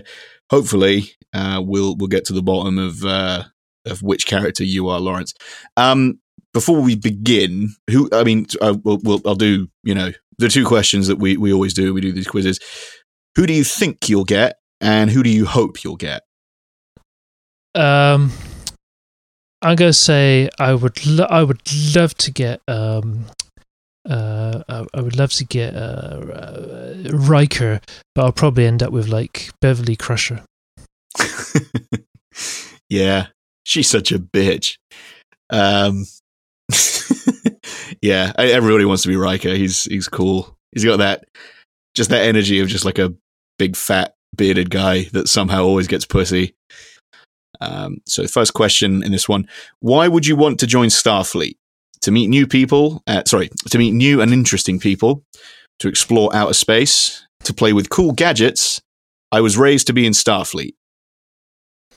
I was raised to be in Starfleet. I'm not just picking the last uh, option. I'm just. That sounds so. That sounds like like Riker would say. You know, very, very assertive. Okay. Don't try and game the system though, because we're trying to get a, a genuine result here about who you actually would be. Oh. So don't try and don't try and answer as though you're Riker. Yeah. So those are- I'll just go through the options again. Why would you want to join Starfleet? To meet new and interesting people, to explore outer space, to play with cool gadgets. Uh, and I was raised to be in Starfleet. Let's go with cool gadgets. Okay. I Let's was going to say, yeah, that seems like let's your, play with cool gadgets. that seems like your thing. Um, which is your favorite Star Trek movie? So we, we were talking about this a little bit last week. Um, so uh, there's only four options here, and there's like 20 Star Trek movies. So I don't know why, but anyway, um, yeah. Which is your favorite Star Trek movie? Star Trek: The Motion Picture, uh, The Final Frontier, The Search for Spock, or Wrath of Khan? Um. Um. Let's. Um. Which was the one with the whales? Uh. Uh. Let's go Ref Khan. I was going to say, yeah, I think that's probably probably the one I'd pick. Um, which, okay, which is your favorite Star Trek TV series? The original series, The Next Generation, Deep Space Nine, or Voyager? Uh, let's go crazy and say uh, Deep Space Nine. Let's so boring. What? But it's, I know. I never. literally not true. It's like I know. Let's put. Let's put. Uh. Let's put Next Generation. Next Gen. Okay. Um, what job would you want on the Enterprise? Captain, engineer, scientist, or security officer? Uh, engineer. Let's go with engine. Engine. Yeah. Engineer. They tend to Okay. have fun things to do. Um, yeah. What would be the coolest thing about being in Starfleet? Going places no one has ever gone before, using equipment no one else can use, meeting really cool aliens, or visiting strange planets. I feel like the first and last answers are kind of similar there, but yeah. Which, uh, Me- wh- what would you say? Meet cool aliens. Meeting really cool aliens. I mean, again, if we're talking, you know, the Riker, the the Riker slash uh, Shatner version of that is, uh, you know, you're doing more than meeting them. Well, I suppose you know you're meeting them with an A, M E A T. Yeah. You know, fucking fucking the aliens. Um, what was your childhood? what was your childhood like? It was fun, and I excelled at everything. I was nerdy, but it was fun. I wasn't very popular. I was different, but life was normal. Uh, well, I kind of a mix of the third and the second one. I wasn't very popular, but I was kind of nerdy, but Hmm. it was fun nonetheless. Uh, Okay. I was nerdy, but it was fun. Um, are you close to your parents? I have always been close to my friend. What? okay, so the, the question is Are you close to your parents? And then the first answer is I have always been close to my friends. Uh, seems like a bit of a non sequitur. Um, I like them, but haven't talked to them in a while. I am close with one parent. I never knew my parents. Well, I've I always close with my parents, so I need. I think maybe we should go with the first. I don't know which one to go with, but I'm always close. You know, I'm always with my parents. I always Yeah. I, I, I, I don't get that first option. It feels like there's some maybe some words missing. I have always been close Yeah. to my friends. maybe it's uh, just put just put that one. Yeah, see what Might happens. be wrong, but Um, when you look into space, what are you looking for? Planets, satellites, stars, alien ships. I'm looking for alien ships, motherfucker. Give me those alien ships, baby. Trying to get abducted up in here. Yeah, I'm trying to get probed. Probe Oh. me, queen. Um, uh, what do you think would be the coolest space discovery in your lifetime? A planet like Earth, life in our solar system, wormholes, or sentient life? Hmm. Well, some of those sound the same answer, but uh, Yeah, planet like Earth, a planet like Earth, yeah. A planet like Earth. Well, I guess a planet like Earth wouldn't have to be within our solar Like, system. So yeah, it's sort of a planet like Earth, but with no people, just like animals. Yeah. Like they're they're just they're in like some kind of dinosaur like era, or maybe Just ready for us to uh, to colonize. yeah. Just ready for Elon Musk to send all of the richest people uh, out to while we all uh, burn to death on the planet that's trying to cook us alive. Um, what kind of leader are you? A fair one? A generous leader? I have no idea. Or well rounded? I would say I'm generous. A generous I'm, I'm leader. very nice. I'm very generous. Okay. Um, what role would you play on a mission? Leader, investigator, red shirt, or security? Um, I'm not very strong for security. Uh, I don't want to Hmm. die. What were the other first two options again? Um, so you got. I'll go through the, all the options. You've got leader, investigator, red shirt, and security. So for anybody that doesn't know, red shirt is uh, that sort of TV slang that originated from Star Trek, but it kind of it, it applies to you know all kind of TV and movies. Red shirt just a, a character of kind of no no real significance um, that gets killed off to avoid one of the main characters dying, basically. Yeah, um, I'd probably just investigator. Investigator. I'll go down. I'll go Okay. find out what's going on. Yeah. You know, follow, take, kick ass and take some names. Um, okay. Do you respect authority? Yes, I am authority. Yes, very much, uh, very much so. Not really, or usually. Uh, not really. Hmm. That sounds so non-committal, but why? Why would I?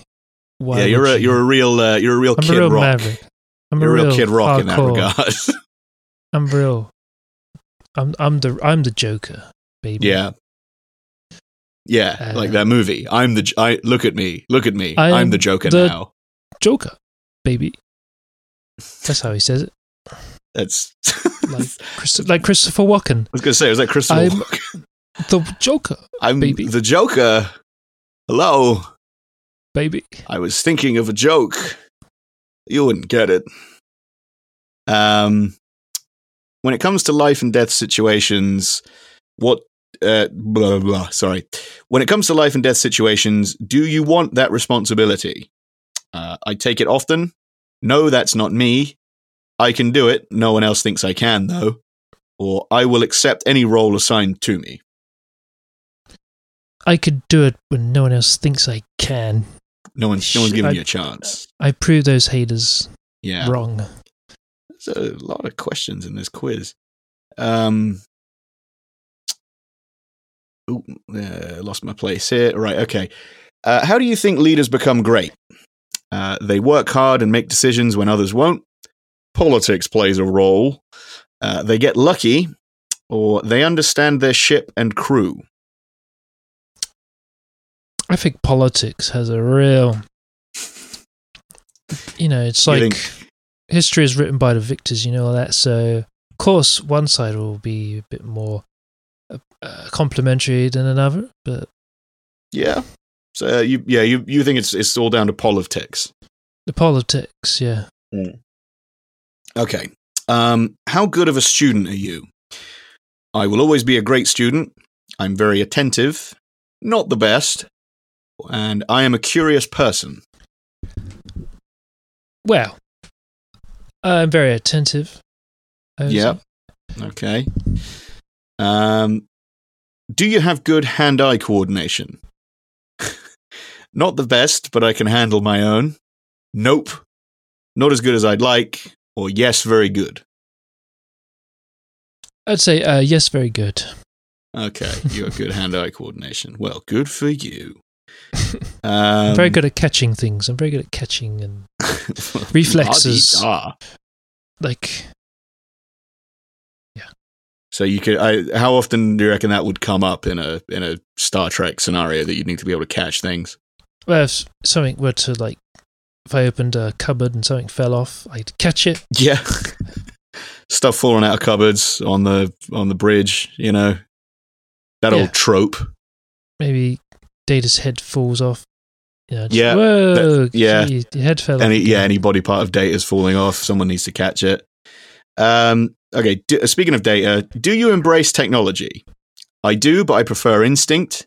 Yes, technology is essential. If it looks cool, and if uh, uh, I do, if it makes my job easier. Oh, a bit of both. The la- it's if it's cool and makes the job easier. Okay. Uh, let's make the job easier. So, which one are you going for out of those two? Makes makes the job easier. if it makes my job easier. Okay. Um, you can dish it out, but can you take it too? Uh, yes, nope, sometimes. I don't even know what you are talking about. um, dish it out. I I'm never good with uh, dishing it out. So um, Well, the premise of this question is you can dish it out, but can you take it too? So this would be someone, oh, someone coming back at you. take it. Uh, I can uh, be. Um, I'm, I'm, I'm, as I grow um, older, I try to, uh, you know, not be take it so seriously. Uh, so I mean, you did get a bit defensive last week when I called out your, yeah. your lack of improv. Uh, yeah, yeah, mouse. Yeah. So, I was I was these- in t- I was in two minds and um um dish it out can I take it is uh, say uh, you say yes okay. no I say no no no honestly no I can't take it I've After all tried that, but I can't no After all that, just go yes. Um, okay, so nope, you can't take it. Um, a, a joke is a joke is good between friends only if it doesn't hurt anyone's feelings, if it's not too mean, if it is hilarious, or I if it's understand the joke. hilarious if it's hilarious If it's hilarious. Um, and following on from that, do you laugh easily? Uh, as long as the mood is not serious, I laugh often, sometimes, or no. I laugh often. Uh, at times, it's to cover. It's a it's a way of covering up how I don't know what I'm doing or what to say. So uh, yeah, Yeah. I laugh all the time. You're you're a nervous laugher. Do a Uh, lot, lot of, nervous, lot of a lot of laughter. mut- Muttley laughing, sort of Yeah. wheezing. Um, oh, this is an interesting question.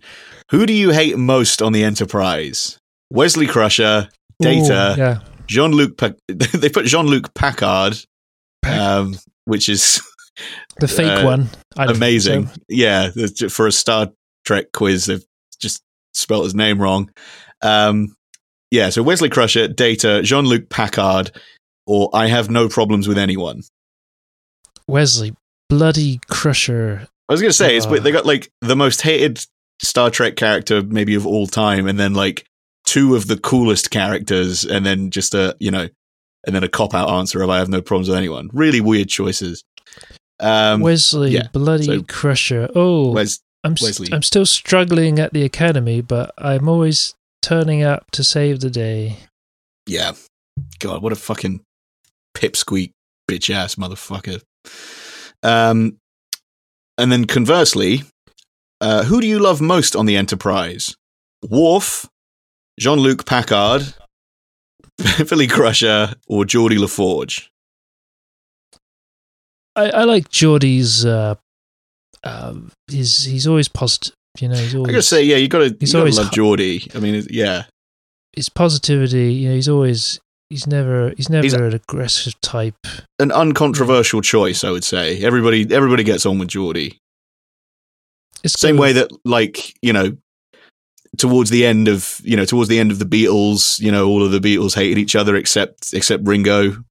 Like, you know, George, Yeah, George, Paul, and John uh, all hated each other, but they they all they all loved Ringo. You know, they didn't want. He was like the child of the divorce.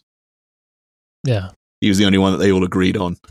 Um, so Geordi Defoe. I got to say the choices for these last couple of questions are very, just very uh, arbitrary. Um, seems, yeah, odd to just pick these. Clearly, it's the, whoever made the quiz. It's their choices, but Um, what don't you like about Captain Picard? So they've spelt his name correctly in this question, unlike the previous two.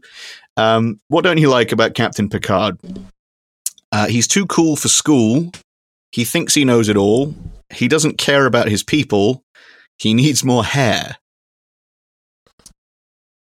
Well, um, he could do with some more hair, maybe, but um, Yeah, I, I, I disagree. No. I think he looks great, Paul, but um, you- um, I don't know what else to give. I I thought maybe he could be a bit um, bit too diplomatic. No, um, you'd like to see him with like a big pompadour.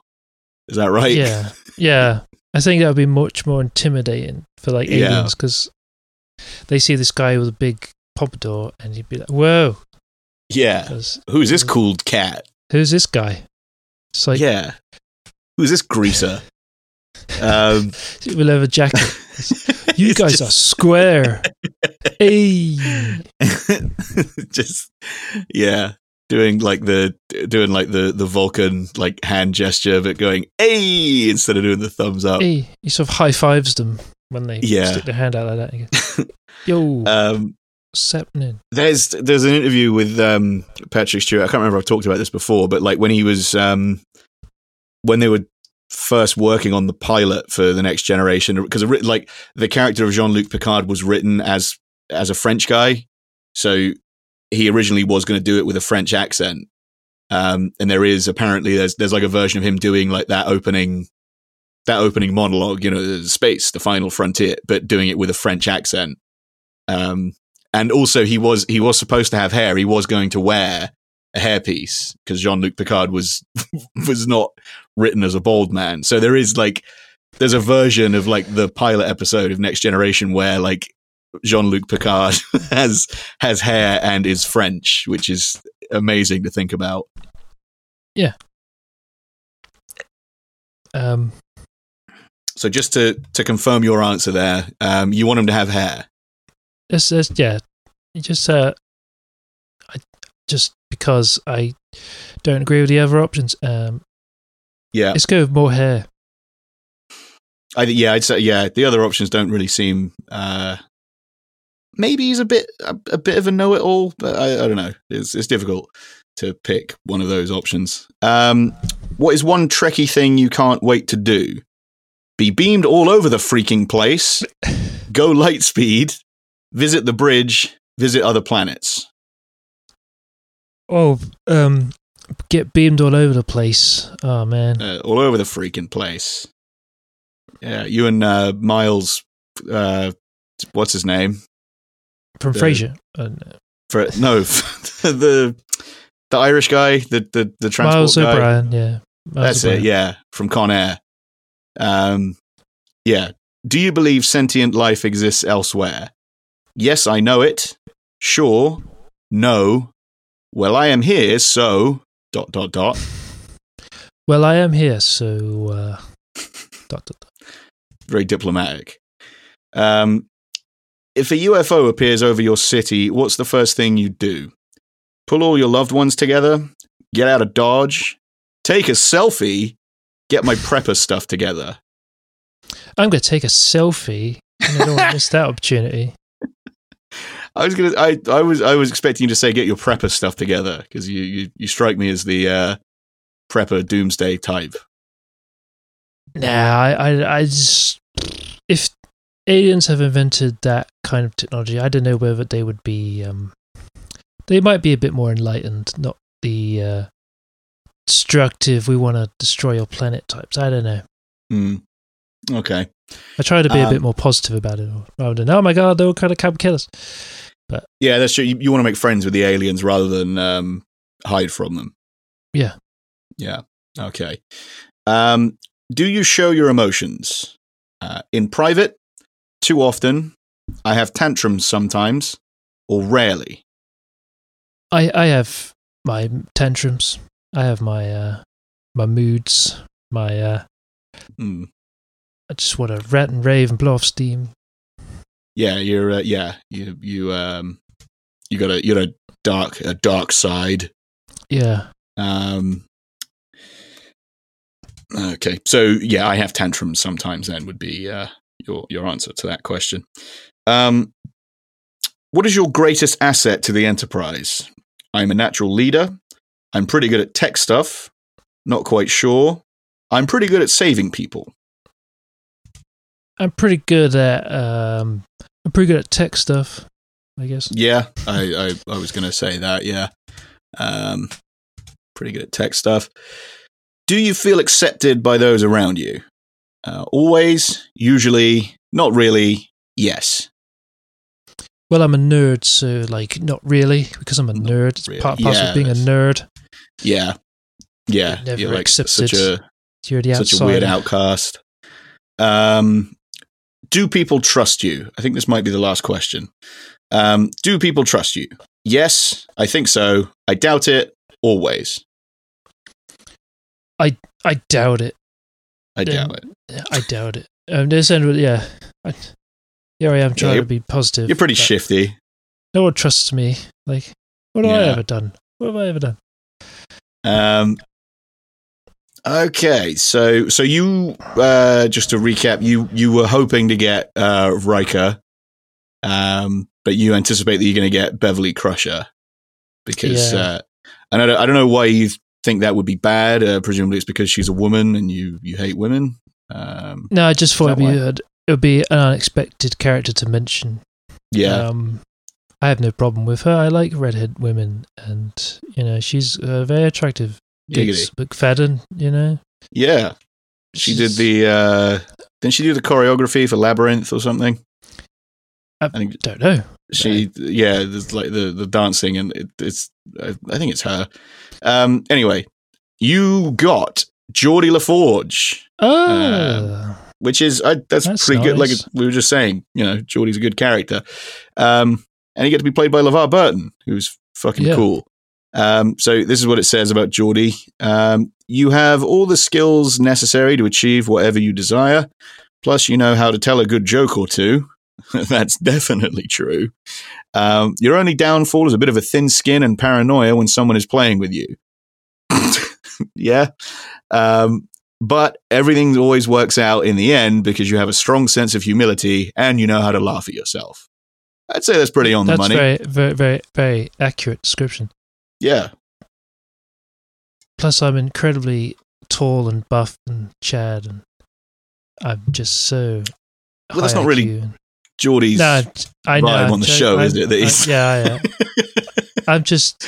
I'm trying to ad lib, and uh, um, yeah, and you get to wear like a cool visor.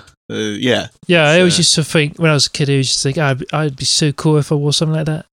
So, Yeah. man, what things I could look up and know my visor. Yeah. But then it's like if you rewatch the show, it's like uh, when he's wearing that, he's in constant pain, isn't he? Like it's like it's Yeah, because he's and I think, like, blind, he- it's like you can only see in like green and purple or whatever or something. yeah, I think yeah, you can only see like in like weird kind of yeah, like radar light or something. It's, yeah, and it's yeah, it's constantly causing him pain, which uh, which sucks. Um, but yeah, there we go, Geordi La Forge. That's uh, that's uh, that's pretty good, and as we said, pretty accurate. So, um, that's a, another another quiz completed, another mystery solved, Lawrence, uh, of of what kind of what kind of thing Lawrence is. we've, we've solved that again. Um, just looking at the uh, Nations League matches, Giroud has scored again. Um, Oh my God. that's, that's. I mean, how many more does he need to to to beat Henry? he- like nine, maybe nine goals or Uh, that eight, might be. Eight or nine goals. Don't know if he'll. I don't know if he'll make it to that, but it, just at this stage in his career. But god damn, what a what a lad, a boy Ollie. Yeah, Um, yeah. So that that's pretty much all the content I had prepared for this week's episode. Um, we should probably do some cultural appropriation, shouldn't we? Okay. So this is cultural appropriation. Um, the bit at the show where we uh, yeah we talk about um, things that we things that we like culturally that you might also enjoy. Uh, you, the listener. Um, so Lawrence, what do you what do you got for us this week? Okay, I'd like to recommend a couple of things. Uh, have you ever heard of a band called um, Klaatu, K L A A T U. They No. were around. I think they're sort of a Canadian group, but they were around back in the mid seventies. They released a song called uh, "Calling Occupants of um, Planetary Craft," which was covered by the Carpenters. Right. And uh, yeah, but there was like a rumor, like journalists at the time speculated that are they the Beatles in you know are they uh, Beatles in disguise? Are they is it are they gonna get but because they had one song which had like because that song has like a mellotron a very beatles sounding mellotron oh, right. So sound naturally, people assumed that it was and the they same. thought and they thought uh yeah oh it's the Be- it could be the beatles but no they didn't sound anything like the beatles really but That's like sorry Um, just to go on a tangent for a second, but do you remember like in like the mid two thousands there was like it was like after Green Day uh like came back and got really popular with American Idiot, and then like there was this uh suddenly there was this like kind of um electro punk sounding band called the Network that like all they they wore like masks and stuff over their faces, and people were like, "Oh, that." Who who is who is the network? Who are the network? And it was like it was very obvious that it was just Green Day, like because the guy sounded exactly like the guy from like the, the like the guy from Green Day has such an easily identifiable voice that it was like the second he started singing, it was incredibly obvious who it really was. So it's like, oh, that's yeah okay. That's why they're wearing masks. So it's like sometimes bands do do that. They're, they're, you know, they'll they'll pretend to be a different band. Um, but yeah, Klaatu, you're, you're saying Klaatu were not the Beatles. uh no it turns out they weren't Ah. uh, and then What's Klaatu? Is it is that a is that a Star Trek reference? I, I feel like that's a, that's a think- sci-fi thing, isn't it? yeah it Klaatu? i think it's like day the earth stood still something like that That's it. Yeah, yeah. I And, it was um, from some old sci-fi bullshit.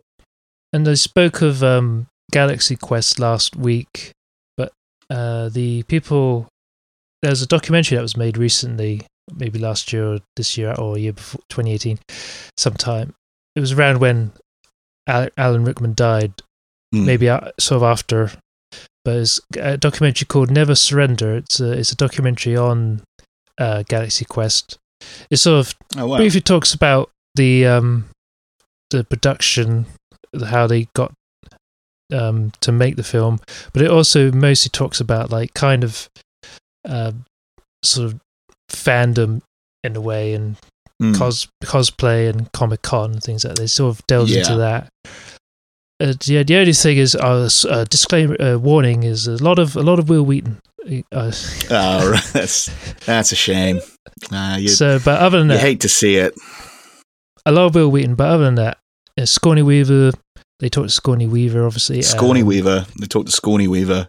To, to Scrawny Weaver and uh, Tim Allen, obviously. He and Who? the, the, the director, the producer, and Tim Allen, People- by the way, have you been have you been keeping up with his uh, his Twitter account recently? No.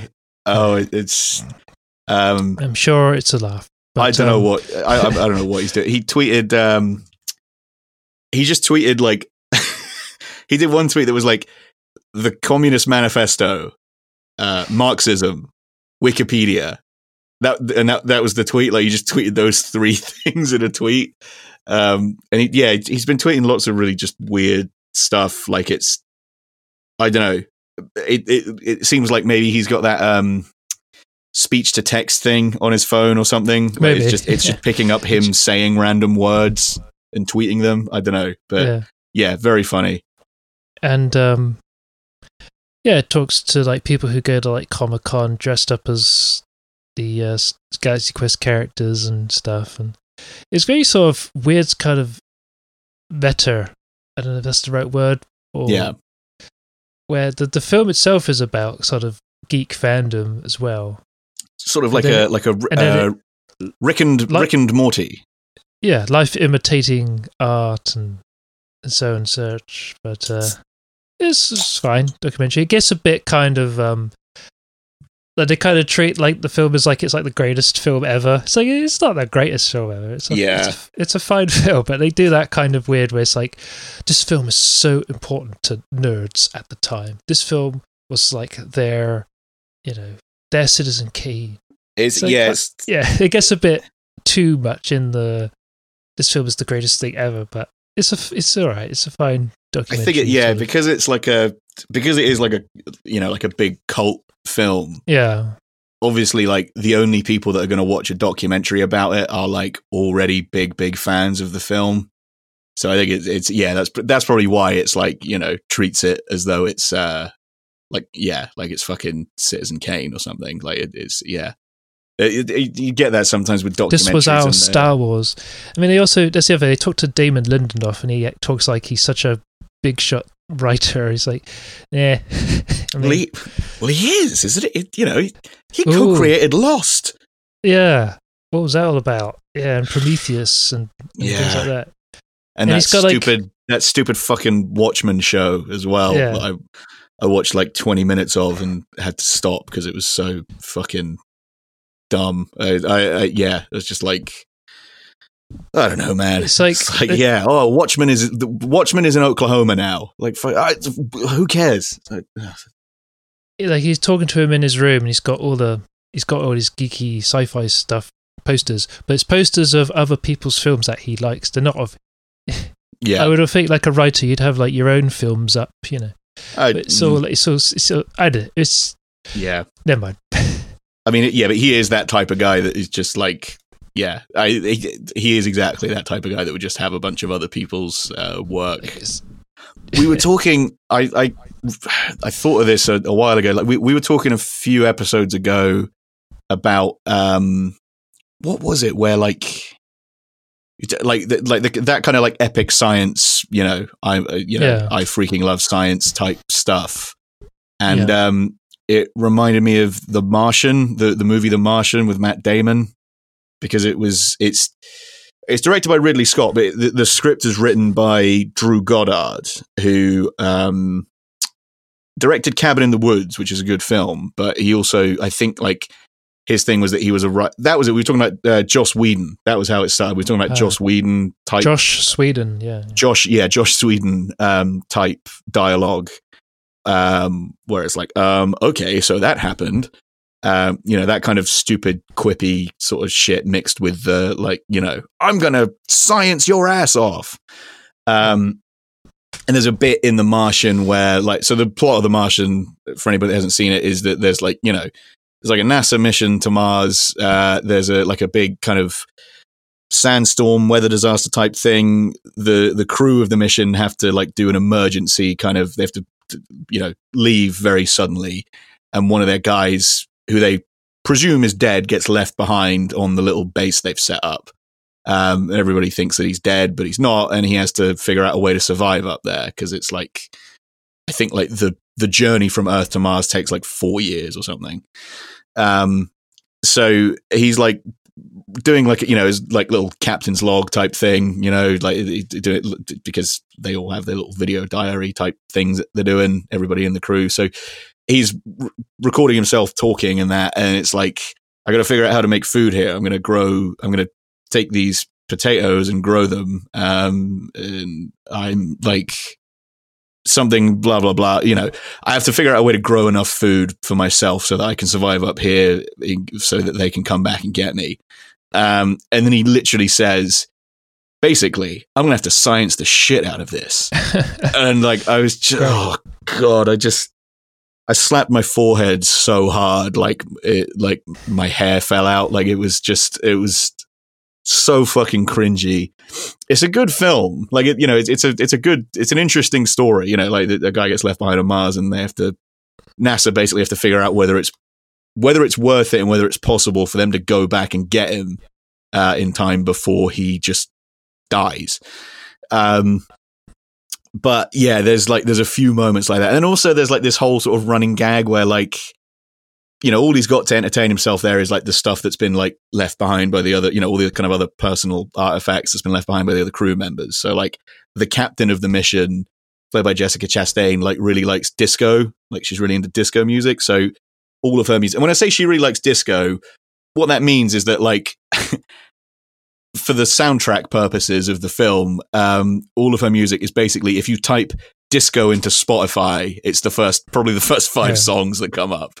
It's literally like ABBA and like, you know, I'm so excited and shit like that. Sheep. Um, yeah, and shit like that. So it's like you know the most sort of basic disco stuff, bangers nonetheless, but still you know the most kind of like obvious uh, like disco songs you can imagine. Um, and it's like Matt Damon is like listening to it, and it's he like his whole thing is that he's like groaning and he hates it because he hates dis like he's like oh my god I can't believe that Captain whatever listens to this. Her taste in music is terrible. Uh get some get some updated music. Like I'd like to listen to some music from this decade. And I'm just it again it's just like I'm supposed to be rooting for you man. Like you're you're you're supposed to be the protagonist of this film and you're a fucking dipshit. Like you're just like we were talking about like you know like epic Reddit guys at the start of the episode. It's just like you, you are that type of guy. It's like I, you're making it harder for me to care about whether you get back to Earth or not by being such a fucking piece of shit. Yeah, yeah. That's that's how the uh, the director challenges the audience to like the character. Yeah, not He's through a like real dick, not Yeah. through making him sympathetic or he's got a flaw, but it's he means well. just making him he's yeah the most insufferable fucking nerd. Yeah, just making him the yeah the most bitch ass fucking insufferable nerd fucking cocksucker fucking. Um, yeah, and then I think the other film Drew Goddard made is um uh Bad Times at the El Royale or something. The, the title is something like it's like which is like a weird film because it's like it uh almost goes out of its way to like ignore all of its good characters like it, it seems to deliberately focus on like the least interesting parts of its own plot um and it ends up just kind of going on and on for a, for a long time so it's like there's good stuff in it but then it just kind of like i said all the good stuff sort of disappears from the film fairly early on and you're just left with this kind of boring kind of stuff that's very clearly meant to be like referencing the Charles Manson, like the Manson family and all that. But again, it's just again, you know, it's Drew Goddard doing his Josh Sweden fucking bullshit all over the place. So yeah. So we're recommending No Surrender, but we're not recommending uh any of that other stuff we just said. Yeah. I think it was like made by the Screen Junkies YouTube. I think it's partly funded by them and someone else, but So is, is it on that was the other question I had. Yeah, what is it on YouTube or is it like a I an did Amazon thing? someone I was lucky enough to um, find it. Somebody had just pirated it, if you will, on YouTube. But um, I'm I will look up. You can recommend, and uh, I'll, I'll look up. Um I'll recommend a few weeks ago. I recommended um, the Das Racist mixtape "Shut Up, Dude" because I wanted to defend Das Racist from some some online haters that I'd encountered. I, yes, um, there. sorry. So it's it's on Prime Video. So it's on Oh, Prime. okay. So it's on Yeah. Amazon Prime. Um, and uh, yeah, so I, I recommended that, and um, I've in the last week or so I've been listening to um one of the more recent projects from one of the guys from Das Racist, um, Heems, Himanshu, and Riz Ahmed, the actor Riz Ahmed, um, who I believe raps under the name Riz MC, um, put out an album a few years ago, I think 2016 or 2017, um, under the name Swet Shop Boys, which is a very funny name. Um, yeah, they put out an album named Cashmere, and uh, was, they also put out an EP named uh, Sufi La, uh, both of which are on Spotify. And I, yeah, check those out. I mean, yeah, Heems, like I said, I, you know, I'm obviously a Heems fan anyway um, from his stuff with Das Racist. Um, but yeah, Riz Ahmed, um, very, very good actor and surprisingly a very good rapper as well. Um, a lot of good um, songs on, on that album and, and that EP. Um, yeah, there- yeah, a lot of kind of very funny kind of wordplay, but also some quite thought provoking stuff about you know, uh, you know, depressing stuff like you know, racism and Oh, he was in uh, Rogue like One. that. Yeah, Riz Ahmed. Yeah, he's in. I mean, he's in loads of stuff, but yeah, he's in Rogue One. Um, yeah, he's in the uh, HBO miniseries called The Night of um, a few years ago, which was really really good. Um, he's in uh, Nightcrawler with Jake Gyllenhaal. They're both really good in that. Actually, he was in uh, a, another thing I recommended on cultural appropriation a few weeks ago. He was in The Sisters Brothers, um, again with Jake Gyllenhaal. They're both great in that.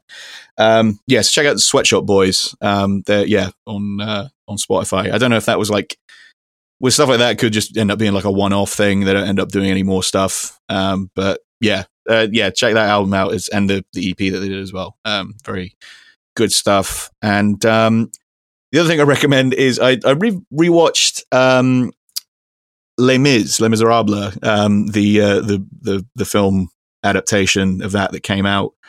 Uh, f- uh, I want to say 2012, um, directed by Tom Hooper.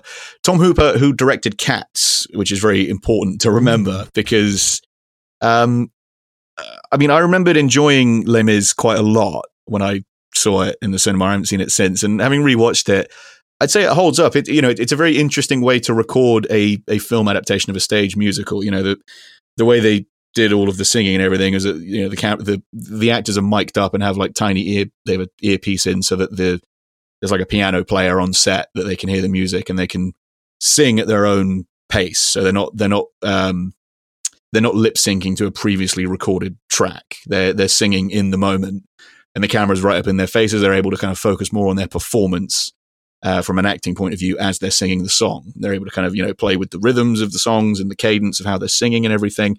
Um, and it works really, really well. It's, it's a very inventive way to, to make a film version of that type of musical. Um, it's very innovative. I haven't really seen anyone do anything like that since. Um, and it just kind of makes it all the more all the more unbelievable that the same guy uh, directed Cats because it's almost as though every every creative choice that was made in Les Mis that ended up being correct was they just did the exact opposite for cats. They just decided, you know, every every possible decision that could have been made in cats was the wrong one. Um, so it, it's just, yeah, it, it it makes it all the more baffling that the same guy um, directed Cats only a few years later. I guess it's maybe a studio intervention, I guess, with cats, maybe. Maybe, although because Tom Hooper, like you know, like his big breakthrough thing was the the King's Speech, which won you know like a million Oscars, and mm.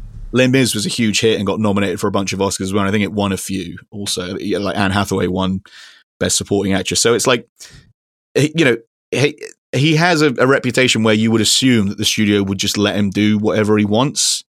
Um, so I, I don't know, man. I I don't know. Maybe it's like studio interference in terms of like you have to have this famous person and that famous person. But I don't know. Like I said, it, it, it seems as though Tom Hooper was in control of the project for you know in, in a very kind of um in a very hands on kind of way in certain aspects. But just that yeah, the weird CGI and the the awful just design of everything. The music sounds terrible. Uh, it oh god, yeah. It like I said, everything that they got wrong with Cats is basically like you know they they got right with Les Mis, uh, which makes it kind of all the more kind of like a it's a very fascinating yin and yang, yin and yang rather. Um, so yeah, watch if you've not watched Cats, watch Cats, and then kind of cleanse your palate with uh, Les Miserables. You've got some really great performances in there, especially from Hugh Jackman and Anne Hathaway. Um, Russell Crowe is a bit. I mean, his singing style is very uh, different to everyone else's in the film. Um, I've heard it described as it's almost as though he's making fun of singing. mm-hmm. um, but it, it's but like I said, the way that it's filmed, it means that his performance is really good. He, like I, he's really good as the character. It's just the way he sings. He kind of just sounds like the dude from Spandau Ballet, and everyone else sounds like a you know professional uh, stage and yeah, like stage and theater singers. Um, but yeah, yeah, check check it out, Les Mis. Okay. Cool. Okay. Um, anything else we need to talk about? We got any? Uh, there's there's no Big Fur updates or anything. Nah, you haven't checked. I was you? just I was looking. Some guy supposedly had filmed a video where he's metal detecting, but then he like, oh, uh, you can hear like something howling and in in the distance, and it turns out it's turns out it's Ozzy Osbourne because he's yeah. metal detecting it turns out it's from a YouTube channel which is called like Sasquatch Audio Recordings or something. Yeah. Supposedly, so he, This is for hoax, fake, Oh, man. as usual. He's just yeah. That's the problem today. Video editing. You can you can just drop in a, anything. You can, yeah, you can, you can deep fake, deep fake Yeah. anything. It's how can how can you prove it with video? You can't. Yeah. Not even. It's not even a very good video. It's just whatever. With today's fake news media, you can't Yeah. trust anything. No, I just. What can you believe? That's why I get all my news from the Junior Funners podcast. It's Exactly. the only yeah. Podcast to you, can trust. We are the best. Yeah. We're Don't listen to anybody people- else. We're the only real people out there. Yeah, we're the only we're the the the the, the only two real ass dudes in the game, and uh, you got to listen to us because everybody else they're out to get you, man.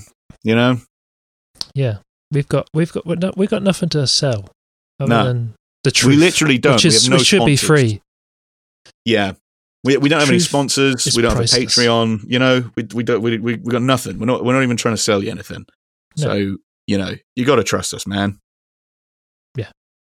Um, that'll about do it then for this week. I reckon. I would. For, I I assumed this episode was going to be a pretty short one because there was no Yeah. stuff to talk about, and we've gone for quite a while. Yeah, Um, so hopefully it's that wasn't too uh, rambling and insufferable for you listeners. Um, we'll be back again soon. Uh, if you want to, uh, you know, help us out, uh, rate and review us. I don't know how you do that, but that apparently helps with podcasts. Subscribe to get more episodes. Um, like us on on uh, Facebook and uh, follow us on Twitter. We're at Junior Funners. And if you want to talk to us, because you know it's lockdown too, we're all fairly starved for human contact. Uh, just email us and have a chat. We're at juniorfunners at gmail.com. Um, so send us, uh, you know, send us questions and pics and things. Um, we don't want, I don't know, don't send us pics. Actually, that that could get complicated. But um, yeah, send us, uh, you know, send us your questions and comments and whatnot. Um, other than that, don't forget to support local podcasting. Uh, bye.